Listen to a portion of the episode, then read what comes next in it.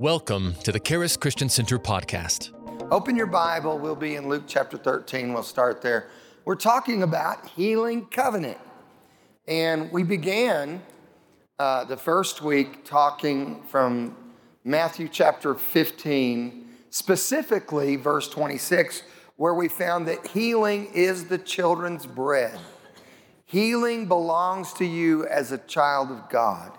In fact, I believe that the same blood that bought our forgiveness bought our healing. And I believe as believers, we have just as much right to be healed in our body as we do to be forgiven for our sins because Jesus paid for it on the cross. Amen? And the scripture bears that out over and over again. In fact, when you study the scripture, you can see healing and forgiveness tied together many different places in the scripture. An example is Psalm 103, verse 3, that says, He forgives all of our sin and He heals all of our diseases. Another example is James chapter 5, where James says, If there's any sick for you, among you, let them call for the elders of the church and let them pray over them, anointing them with oil in the name of the Lord, and the prayer of faith shall save the sick. And if they have committed sins, they shall be forgiven. Along with Isaiah 53, 1 Peter 2, Matthew 8, verse 16 and 17, which shows the death of Jesus on the cross. Amen? So that's easy for me to see in the scripture. The second thing that we studied, and we began in Mark chapter 1, verse 40 through 45. The, there was a leper that came to Jesus and he said, Lord, I know that you can heal me if you will. So faith begins where the will of God is known. And I talked about four reasons from the scripture that we can know the will of God in the realm of divine healing. Number one, because it's the nature of God. God said in Exodus 15, verse 26, I am the Lord who heals you. He said in Malachi chapter 3, verse 6, I am the Lord and I change not. Number two, we can know because of the promises of God. I just gave you some of those. But thank God for the promises of God promises for health and healing, just like promises for forgiveness of sin. The number three reason we can know that healing is the will of God is because of the life of Jesus. 14 times it says in the New Testament that they brought unto him all who were sick, and he healed them, every one. And he healed them of every kind of disease. Jesus shows us the Father. John 1:18 says, "No man has seen God at any time, but the only begotten Son who is from the bosom of the Father, he has declared him. He has openly made him known." And the fourth reason we can know, again, is because of the cross.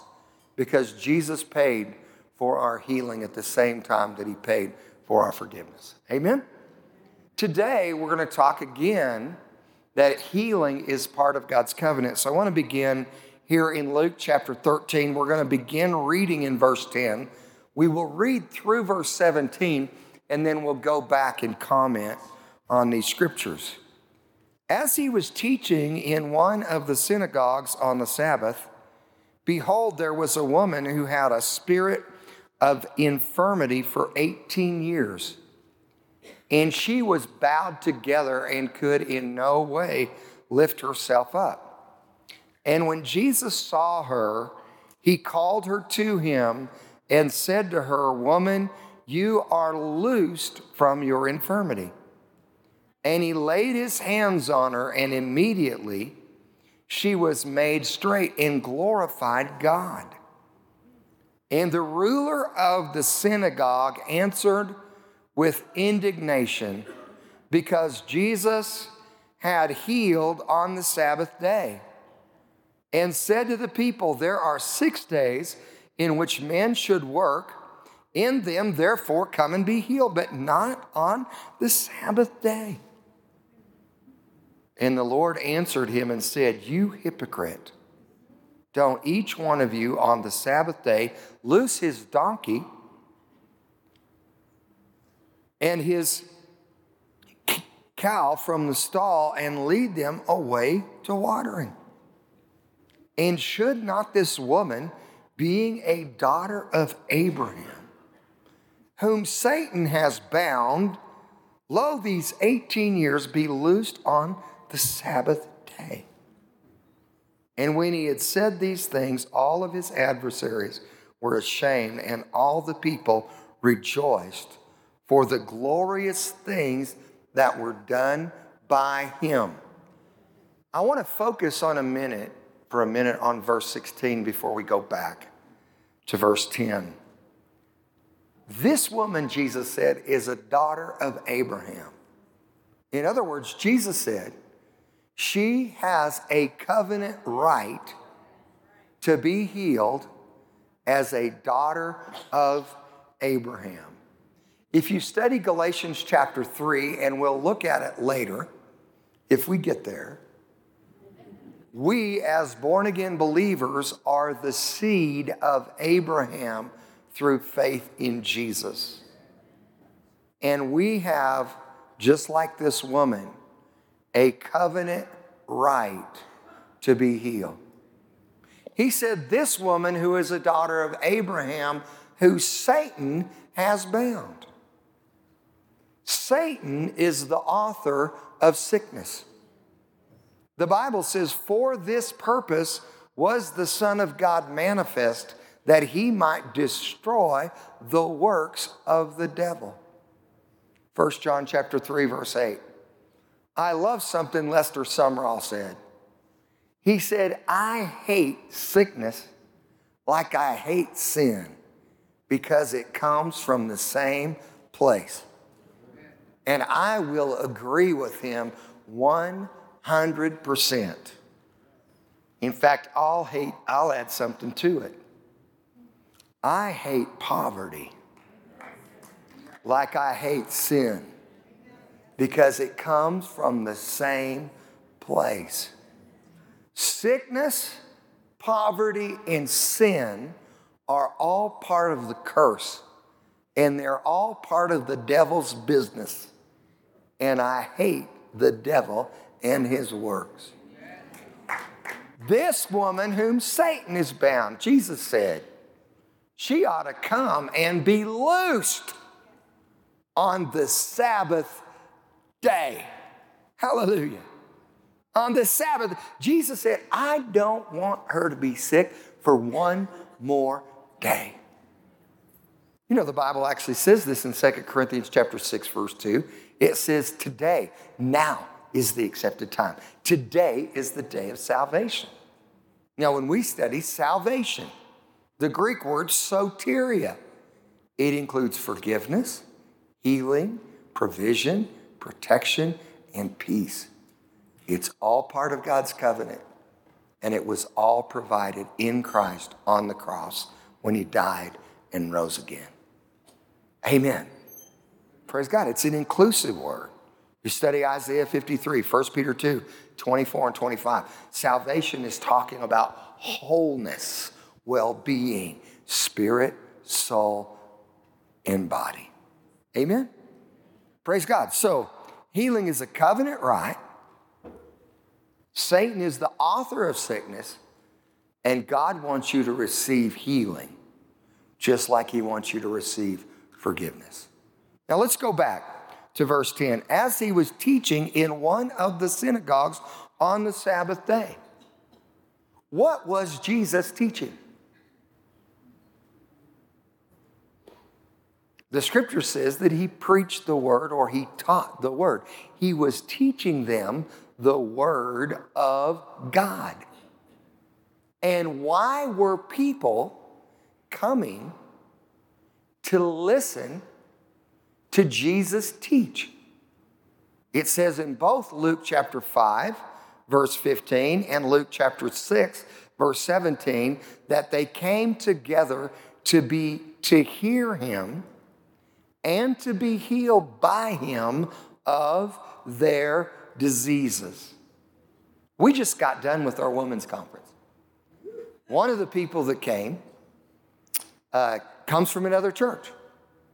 And she came last year. In fact, her friend is from this church who invited her.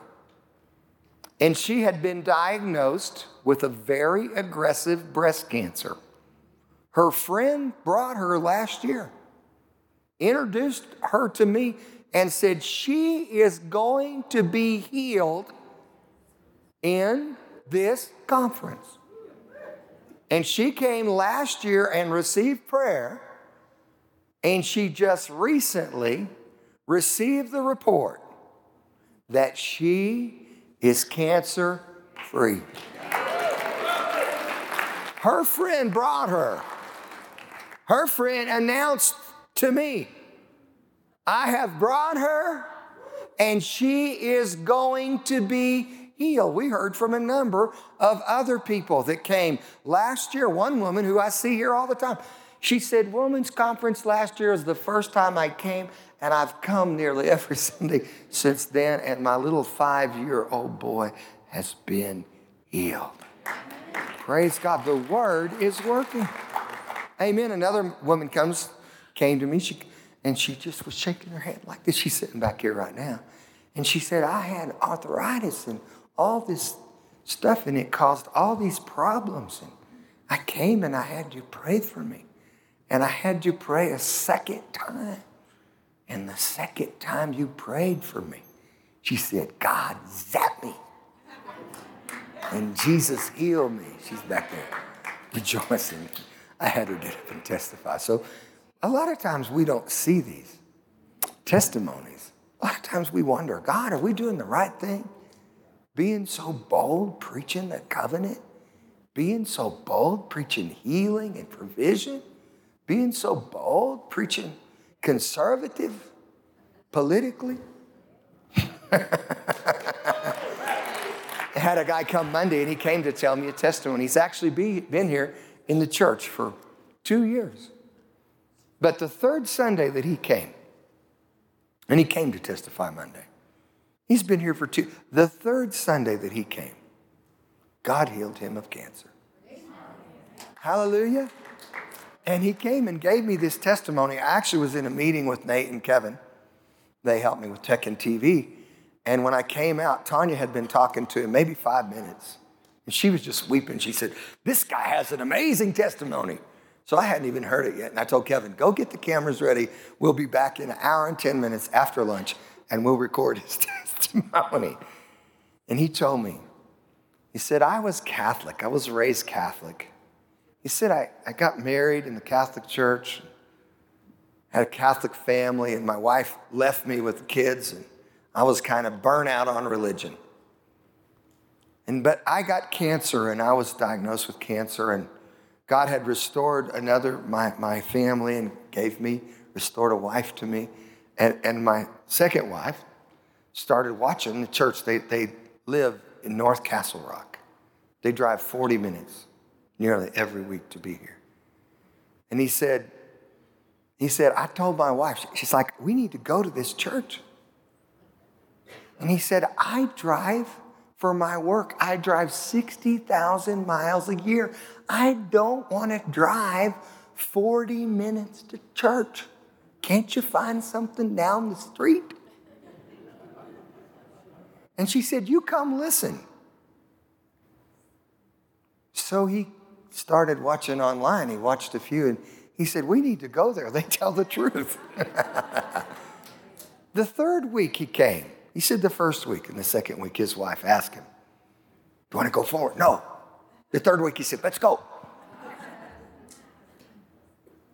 And they came up.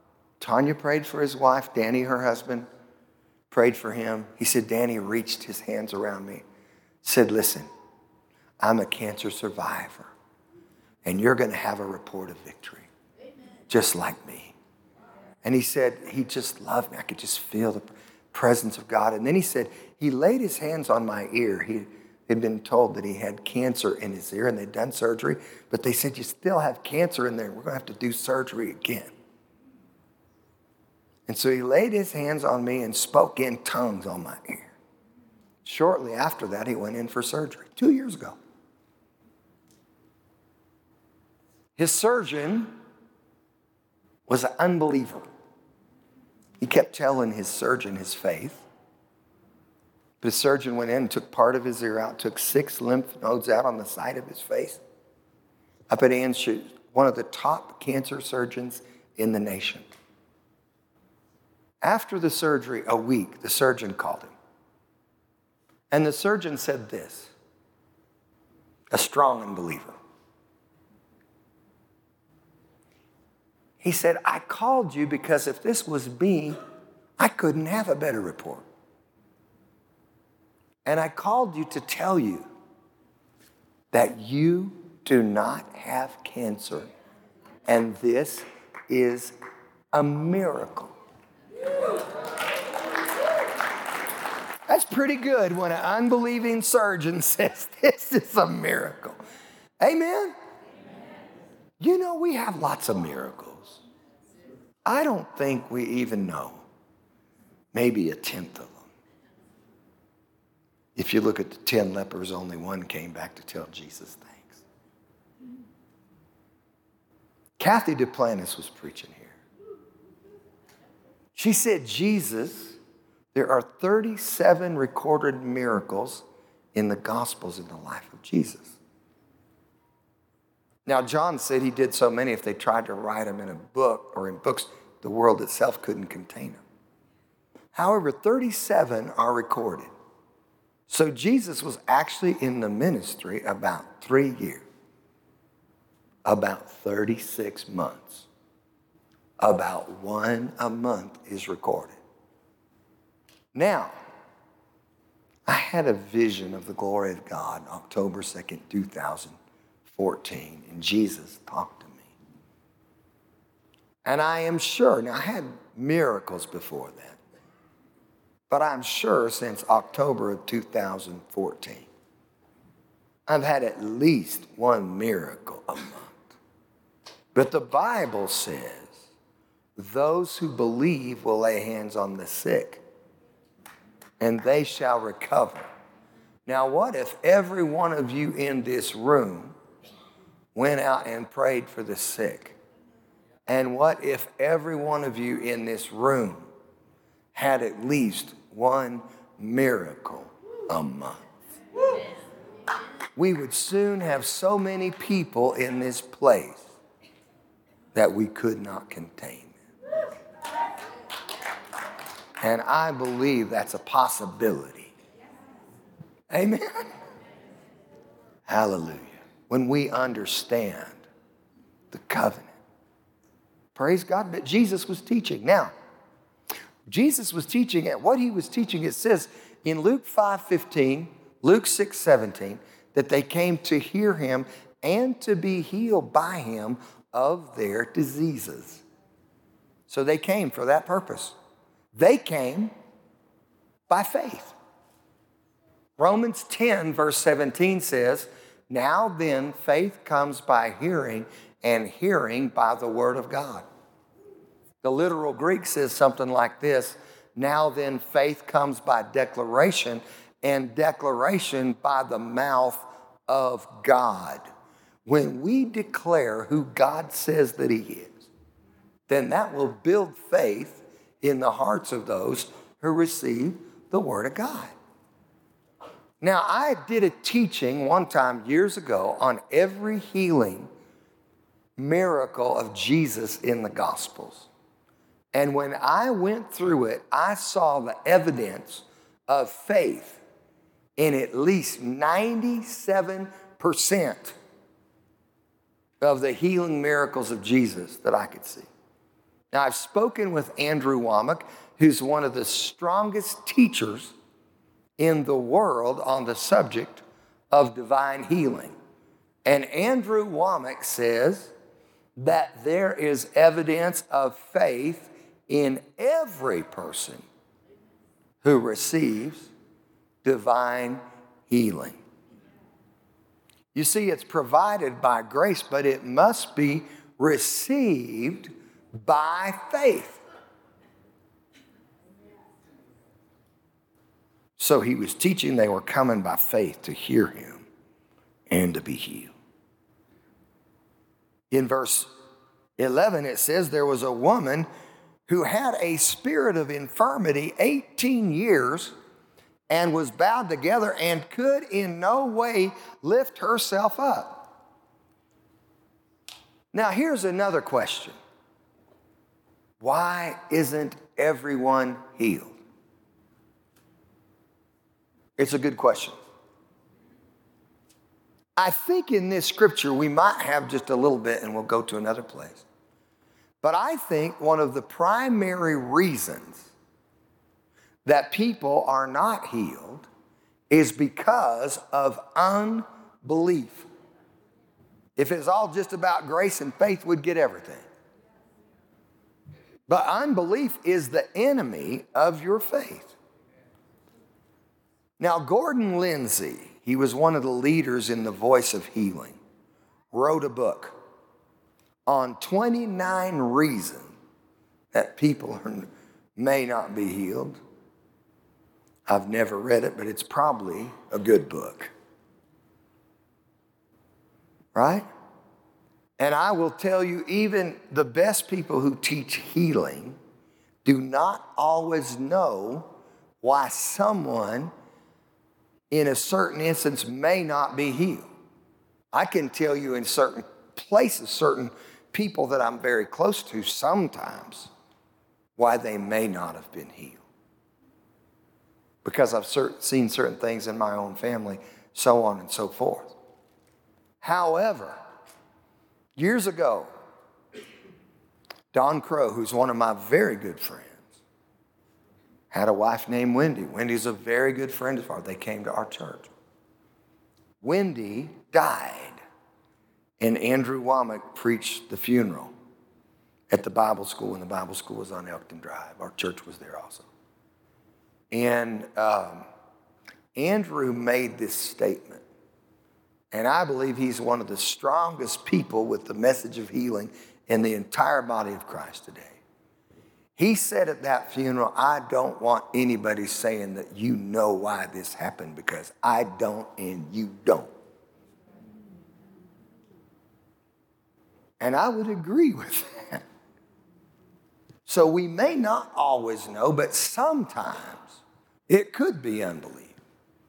And in Mark chapter 9, we have an example of a man who brought his epileptic son to Jesus to be healed. First, he brought him to the disciples, and they could not heal him. So then he brought him to Jesus. Let's go to Mark 9 really quick. I'm just going to show you a few verses. And when he came to Jesus, he said in verse 17, Master, I have brought unto you my son who has a dumb spirit. And wherever he takes him, he tears him and he foams and gnashes with his teeth and pines away. And I spoke to your disciples that they could not cast him out, that they could cast him out, and they could not.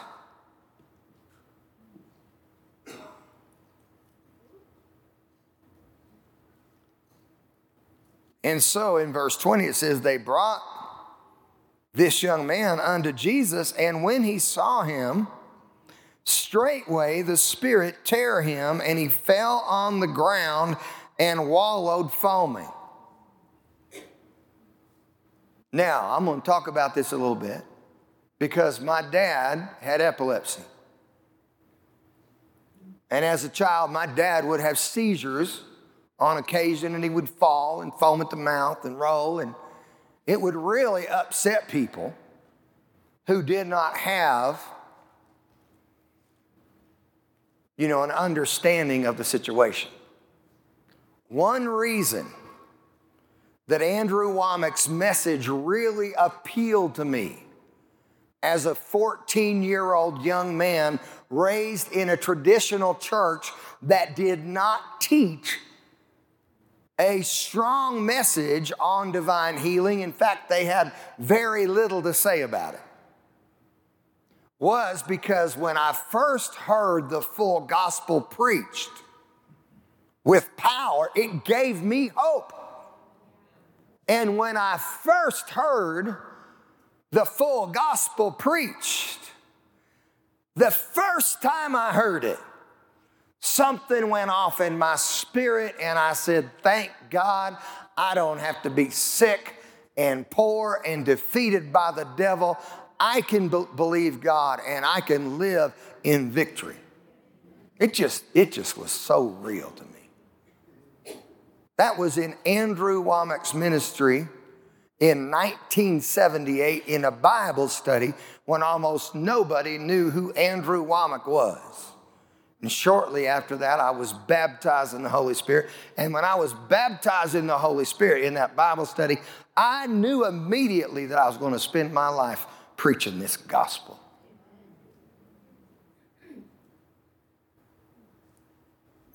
Then, not too long after that, I heard of a man named Lester Sumrall. And I just love Lester Sumrall because he not only talked about healing the sick, he talked about casting out devils. And I not only believe in healing the sick, I believe in casting out devils in the name of Jesus. In fact, I used to watch Lester Sumrall on PTL Network, and it just thrilled me. My granddad say, "Why do you like that old frog? He's just so monotone." I said, "Grandpa, listen to what he said." Glory to God! It just the gospel of power excites. Not this washed out, dead, seeker sensitive mess of a thing.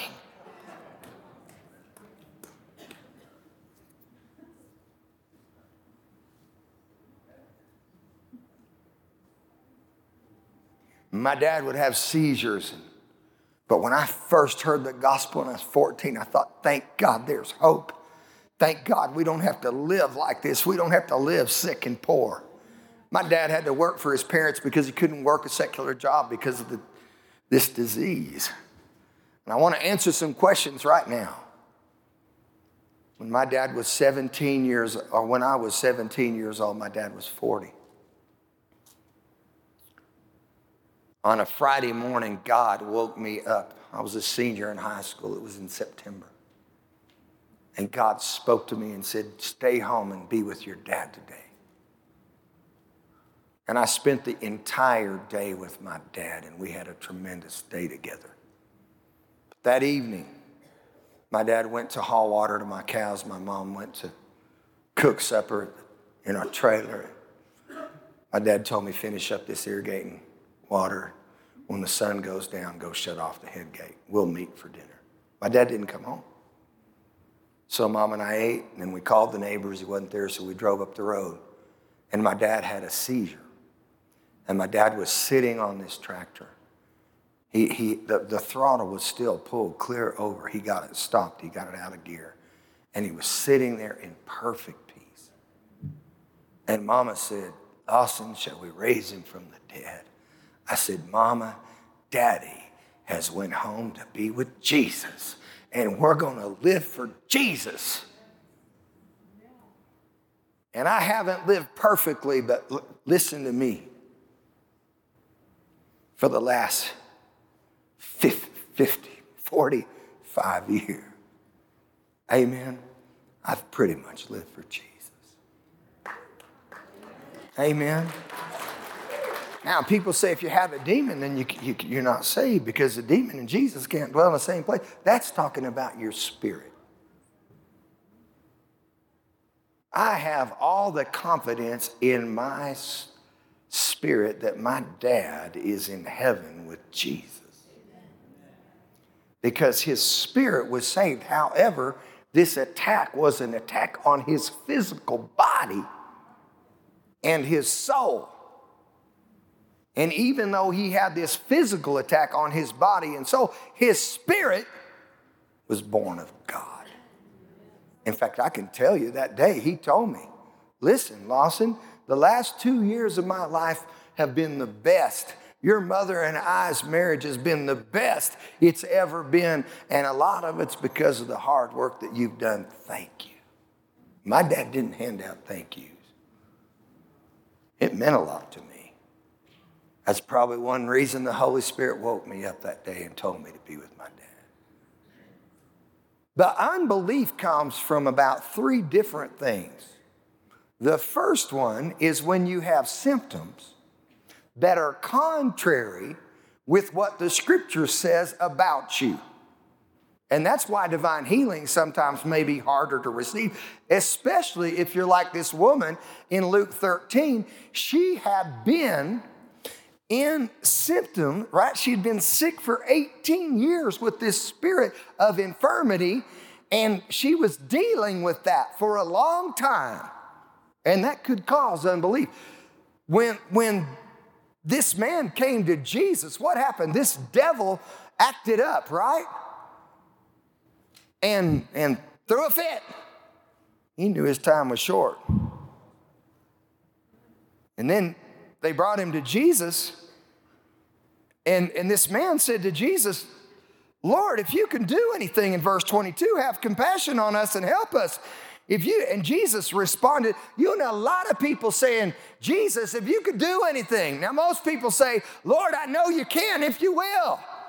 But this man saying, if you can, please do something. Jesus, Jesus turns it back. A lot of people trying to put the responsibility on God, and God puts it right back on them. And He says, If you can believe, all things are possible to him that believes. And he cries out, Lord, I believe in verse 24, help my unbelief. And when Jesus saw that people came running together, he rebuked the foul spirit and said to him, You dumb and deaf spirit, I charge you, come out of him and enter no more into him. And the spirit cried and rent him sore and came out of him, and he looked like he was dead. And, that many said he's dead, but Jesus took him by the hand and lifted him up, and he arose. And when he came into the house, his disciples asked him privately, saying, Why could we not cast him out? And he said unto them, This kind can come forth by nothing except by prayer and fasting. He wasn't talking about that kind of devil. Jesus was talking about unbelief. And what does prayer and fasting? Prayer and fasting doesn't change the devil. Prayer and fasting changes you. And if you're having a hard time hearing God, you might need to pray and fast a little bit too and get your flesh under control so you can hear God better. Because the devil, he don't change. He's always bad. And God, he doesn't change. He's always good. But if anybody needs a change, it's me, it's me, it's me, oh Lord, standing in the need of prayer. Not my brother, not my sister, but it's me, oh Lord, standing in the need of prayer. You know, when somebody repents, they ain't blaming everybody else for the mess they're in. They start saying, Jesus, deal with me, help me, Lord. Hallelujah. That's a good message, by the way. But unbelief comes from three things. Number one, circumstances that are contrary with what God promised you. Number two, a lack of knowledge. Hosea 4 6 says, My people are destroyed for a lack of knowledge. That's like the church I grew up in. They didn't teach us what the Word of God said. But not only lack of knowledge, also wrong teaching, religion. Jesus, when he healed this woman, got on religion. And I'm telling you, I don't like religion. Religion won't save you. Religion won't heal you. Religion won't free you. Religion won't bless you. But God wants to save you, heal you, free you, and bless you. And if you believe the gospel, the gospel's not about religion. The gospel's not about a bunch of rules, just like those religious leaders we're talking about. The gospel's about a relationship with God through Jesus. Religion won't free you, but Jesus will. So, three causes, at least three causes of unbelief symptoms contrary to what the word promises, right? Lack of knowledge and wrong teaching. Some of the hardest people to reach are people that have been taught wrong. Jesus told the Pharisees, You take these people and make them twice the child of hell that they already were. Man, that's rough. In fact, you think we're bold? I'll read you a minute from Jesus' message to the Pharisees. Whew. Jesus laid it out there.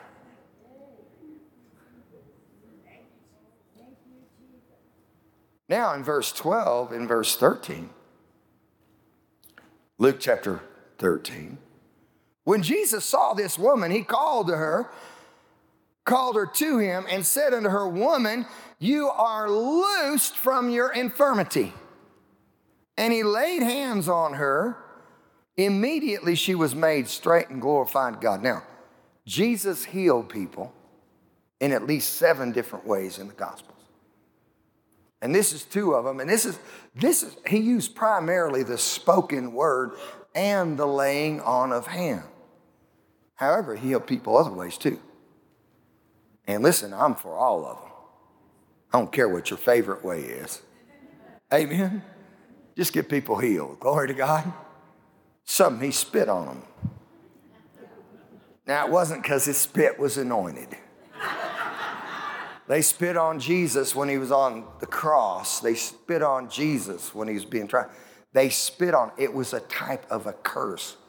And when Jesus spit on the deaf man and touched his ear, and when he spit on the, on the dumb man and touched his tongue, and when he spit on the blind he, and, and made mud, that's a lot of spit. And he stuck it on the blind man's eyes and said, You go wash and he came again seeing.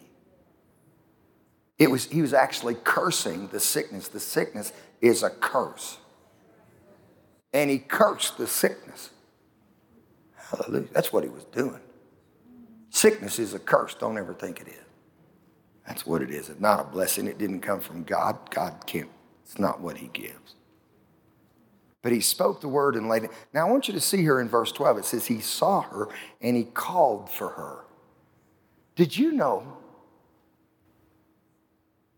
that God has called everyone into salvation? And God called everyone into salvation at the cross. Jesus said in John 12 32, and he was talking about the cross If I be lifted up from the earth, I will draw all men to myself. What it really means is I will take all judgment to myself. Jesus took the judgment for everyone, every person when he died on the cross. And because he took it, we don't have to take it. Now, can I show you something that took me over 30 years to learn? Now, in Romans 8, it says that it says, Those who he predestined, he called. And those he called, he justified. And those he justified, he glorified. That's talking about God's plan for humanity from eternity past to eternity forward. And what it's saying is those he predestined. If you study predestination, you cannot find a place that anyone is predestined to damnation, only to salvation. Paul told Timothy in 2 Timothy chapter 1 and verse 8, God knew us before the foundation of the world, and he saved us, and he called us with a holy calling. That's pretty amazing. Those he predestined, he predestined. God has a good plan for everybody that's ever been born on this planet. Those he predestined, he called. He called everyone at the cross into salvation. If I be lifted up from the earth, I will draw all men. I will take all judgment to myself. Now, if you study this out, Jesus actually says in John 3, verse 14, as Moses lifted up the serpent in the wilderness, so must the Son of Man be lifted up.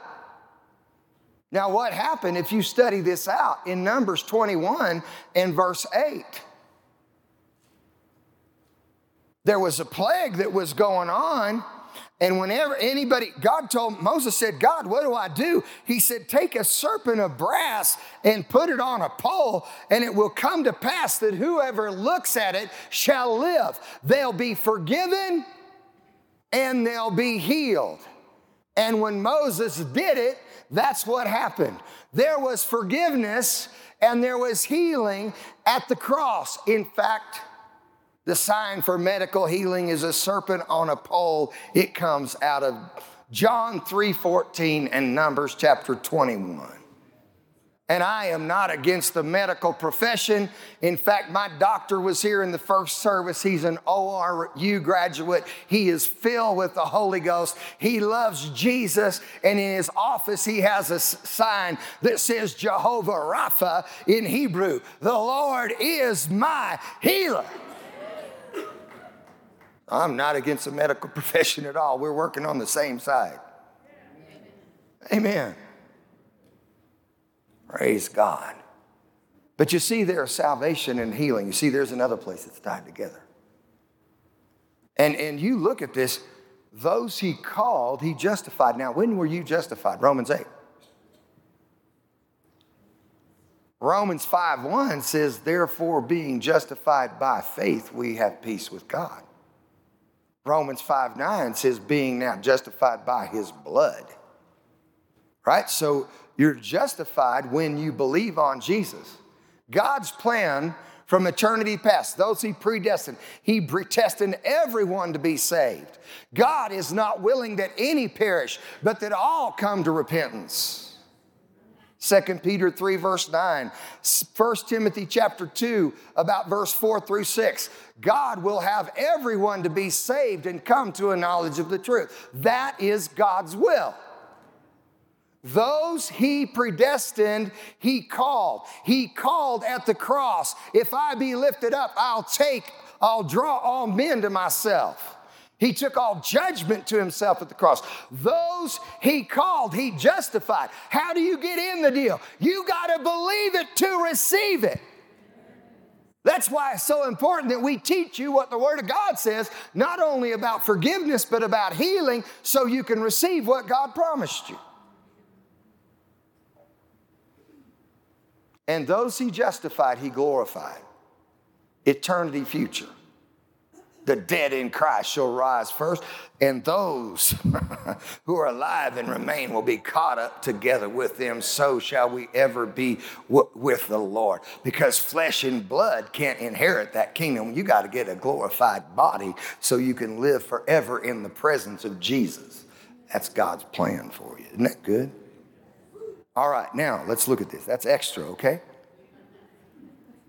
Jesus ministers the healing power of God to this woman. And he does it by the spoken word. But see, not only did God see her and Christ saw her, God sees you. There's some of you in here today that need to surrender your life to the dominion and the absolute lordship of Jesus Christ. There's some of you today, maybe you've played the church game, you played the religious religion game, but you haven't ever really come to know Jesus intimately and personally. And God's calling you out of that, and God's calling you to a personal relationship with Him. God sees you and knows who you are, and you know who you are. And I listen, if you knew how good it was when you surrender to Jesus, you would surrender everything to Him. Some of you have been fighting God on simple decisions. You think it's just you. You're fighting God. And if you knew how good it was, you would give up and give it to Jesus and let Him have that situation. You're being stubborn. You're being stubborn because of your stinking thinking. And God has so much for you. He has it so much better for you. But if you would let go of it and give it to God, then it would be so much better.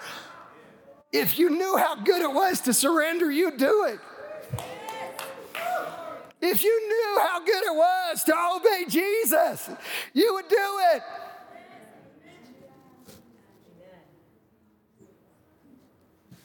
He sees you, He knows you. Verse 14 and verse 15. Religion is ridiculous. Jesus, this ruler of the synagogue, answered with indignation, with pride. Only by pride comes contention because Jesus had healed on the Sabbath day. You're angry with somebody, you're proud. He said to the people, There are six days in which men ought to work, and in them come and be healed, and not on the Sabbath day. And the Lord answered him and said, You hypocrite, don't each one of you on the Sabbath loose his cow and his donkey from the stall and lead him away to watering? Religion is ridiculous. Religion is not relationship. Religion is all about the rules. The rules won't get it done. You couldn't keep the rules before Christ came, and you can't keep the rules since Christ came. Only Jesus kept the rules, so give up and believe. Like I said, if you think we listen to this, Jesus, and read sometime Matthew 23, the whole chapter on your own. You think we're tough on religion? Whew, Jesus, listen to this. I'm just going to read eight verses, verse 23 to verse 30. Woe unto you, scribes and Pharisees, hypocrites! You pay tithe of mint, anise, and cumin. You have omitted the weightier matters of the law, judgment, mercy, and faith. These ought you have, have done, and not to leave the other undone. You blind guides, you strain at a gnat and swallow a camel. One, woe unto you, scribes and Pharisees, hypocrites! You clean the outside of the cup and the platter, but within they're full of extortion and excess. You blind Pharisee, cleanse first that which is within the cup and the platter, that they may be clean. Woe unto you, scribes and Pharisees, hypocrites! You're like the whitewashed tombs, which endear. They, they, they, appear beautiful outward, but on the inside they're full of dead men's bones and all uncleanliness. Even so, you outwardly appear righteous unto men, but within you're full of hypocrisy and rebellion. Woe unto you, scribes and Pharisees, hypocrites, because you build the tombs of prophets and garnish the sepulchres, the tombs of the righteous. And you say, if we had been there in the day of fathers, our fathers, we wouldn't have been partakers with them in the blood of the prophets. And Jesus said, You surely will. Listen to Jesus in Matthew 7, verse 1 through 4. Judge not that you be not judged. The same judgment you judge, you're going to be judged, and whatever measure you meet, it will be measured again. Why do you behold the splinter that's in your brother's eye and don't consider the log in your own? How will you say, see, say to your brother, let me pull out the splinter in your eye when you got a log in your own? What's Jesus? He's saying, get over your bad self. Let it go. My goodness. Let it go. Jesus is upset with religion. Like I said, read Matthew 23 on your own. Read the whole thing. Think we're tough? Man, Jesus was much. Now, healing is a covenant right. Verse 16, Luke 13, 16. Shouldn't this woman, being a daughter of Abraham, whom Satan has bound these 18 years, be loosed on the Sabbath day? She's a daughter of Abraham. Galatians 3, verse 13 and 14 says this Christ has redeemed us from the curse of the law, being a curse for us, being made a curse for us. For it's written, Cursed is everyone who hangs on a tree so that the blessings of Abraham might come on the Gentiles through Jesus Christ, that we might receive the promise of the Spirit through faith. We go on down to verse 16. Now to Abraham and his seed, singular, were the promises made. He doesn't say, and to seeds as of many, but as to one, and to thy seed who is Christ. We are the seed of Abraham through faith in Jesus Christ. He says then in verse 26 to 29, For you are all the children of God by faith in Christ. You know why you get all the stuff? You get all the stuff because you're God's kids. It isn't because Pastor Lawson been a good boy. It's because you're God's kid and he loved to bless his children. For as many as you have been baptized into Christ to put on Christ, it's not about religion or it's not about, you know, your nationality. It's not about being Jew or Greek. It's not about being bond, an employer, or free, an employer. It's not about how much money you have or don't. There is neither male nor female. It's not about gender. For you are all one in Christ Jesus. We are one in Christ Jesus. And if you be Christ's, then you're Abraham's seed and heirs according to the promise. When Jesus did this, if we go back to Luke chapter 13, in verse 17, it says, when he had said these things, all his adversaries were ashamed, and all the people rejoiced for the glorious thing that were done by him. You know what? Religion wept, but the common people rejoiced when Jesus shared the good news of God's saving and healing power. Amen? And today, did you know what? Religion may weep, but the common people will rejoice when you share the true gospel of Jesus. God bless you. I love you. Thank you for listening to the Charis Christian Center podcast. If you would like to receive prayer, product, or more information about the ministry, go to www.charischristiancenter.com or call us at 719 418 4000.